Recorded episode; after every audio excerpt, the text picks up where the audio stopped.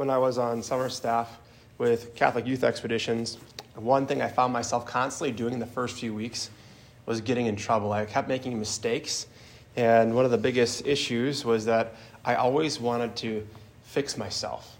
I always wanted to do this self fixing that our culture seems to habituate. You, can just, you just got to take care of yourself. Um, but I didn't want to let God pick me up, and I also didn't want uh, anyone else to help me.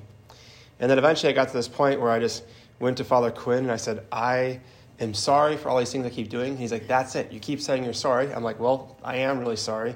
And I said, I just wish you would mentor me because I don't. I don't know why I keep doing what I'm doing, but I don't, I don't want to do this. And I just want, I was like, would you mentor me? So he took a couple days and he took it to prayer. And then he decided that he said, yeah, I, I will mentor you. And it was interesting in those first few days of being mentored by him, he just kind of pulled me aside and teach me something, how I wanted to correct him, how I thought I knew I was right, how I thought I was, you know, going to teach him something. And he just had to say, eh, eh, eh. and he just say, I'm the mentor you're the mentee, right? And I had to die to self, but I, I wonder how many of us we approach prayer like that, we approach life like that. Like we think we're so self righteous that we can teach God things. The only people who could teach God things were Mother Mary and St. Joseph, and maybe a couple people in the temple that Mary and Joseph allowed Jesus to be taught by. We hear in our gospel today that Jesus is passing through a field of grain on the Sabbath, and his disciples began to make a path while picking heads of grain. And often in the early parts of the gospel, what do the apostles and the disciples call Jesus? Teacher, right? They don't say, hey, let me teach you something. No, there's like this docility of knowing that I cannot fix myself. There's this docility of knowing that there's something different about Jesus and also those who follow Jesus. But I wonder how many times you and I, we forget to ask that question, which I talked about last week, is when we're going through suffering, periods of suffering, we're asking the Lord, what are you trying to teach me in this moment?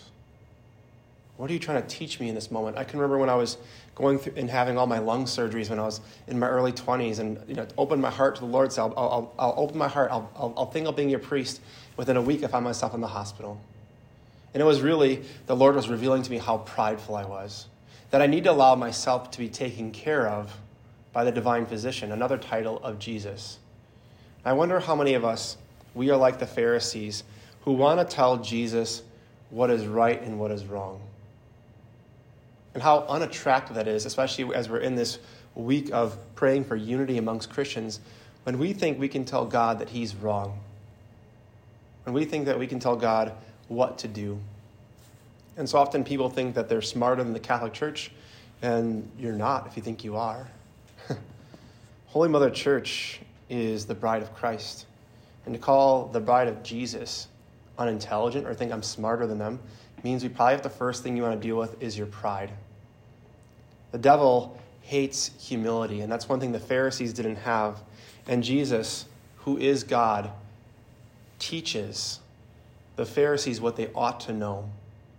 Moses, even before this, if we would look at the scriptures, Moses told the people who worked at the temple because they're offering sacrifice after sacrifice after sacrifice, having to burn more wood. They did more work on the Sabbath, and Moses gave them permission to do so, right? And then they should have known about their ancestor David. As Jesus goes through, he says, when he was in need and his companions were hungry, do you not remember? Do you see the hypocrisy forming in your hearts due to your own pride? It says, they ate the bread offering that was only for priests, that priests could lawfully eat but he shared it with his companions. And then Jesus says this line that I think a lot of us need to take, take to mind, and even me, as myself as a priest. It says, Then he said to them, The Sabbath was made for man, not man for Sabbath. That is why the Son of Man is Lord of even the Sabbath. It means we have to have a day of rest. And how often we think, oh, I don't need that much rest. But if you've ever entered into Sabbath rest and you've actually taken time to rest, it's actually very difficult at first. But then you start kicking yourself saying, why didn't I do this sooner or later? Why didn't I just allow Jesus to be my teacher? Why didn't I humble myself? You know, that, that beginning of the, of the gospel is so beautiful as we hear Jesus is just simply walking with his disciples. I, I wonder how many of us, and even pointing fingers at myself, as we're entering into this new year, are we ahead of Jesus already? That we're looking back and telling him, hey, hurry up. hey, hurry up. Or are we, we next to him? You know, like as in the Garden of Eden, rib to rib, being equal with him and allowing his foot to move and then our foot moves. And sometimes he's just like, you know, Psalm 46, verse 10 Be still, my son, my daughter, and know that I am God. And that no matter what you're going through, why not just ask him, you know, Lord, what are you trying to teach me in this? Or what could you teach me in this? Is there a different way that I could be doing what I'm doing, good teacher? And that might be time just to repent of the sin of pride. That pride is always going to lead to disunity, it'll never lead to unity. It's so interesting is when we talk to other Christians too, you know, and we the first thing we listen for is what they're wrong about, or maybe it's just me who does that. But often, do we do we approach situations? Do we approach people saying, "What can I learn about this person? What can I learn from this particular denomination?" Instead of saying, "Well, the Catholic Church is right and you're wrong."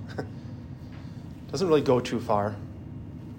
If we want to really create unity, we have to first of all know that Jesus is our teacher and he's the best teacher.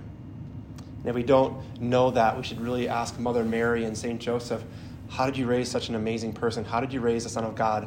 There's got to be humility. Even thinking of John the Baptist and Elizabeth, like when, when, when John the Baptist was baptized by Jesus, he says, How is it that you come to me? Right? The humility. Or even Elizabeth saying, Who am I that the mother of my Lord should come to me? And that's just about what's about to happen here in a moment that humility, the Lord's about to come to us. Who are we to be in his presence? Take a moment of silence just to pause and pray for an increase in humility. And to pray for that grace, just to ask the Lord to be better listeners, but also approach him and say, What are you trying to teach me in this moment? It's a great question because it helps us do one thing that we're often not very good at, which is listen. Amen.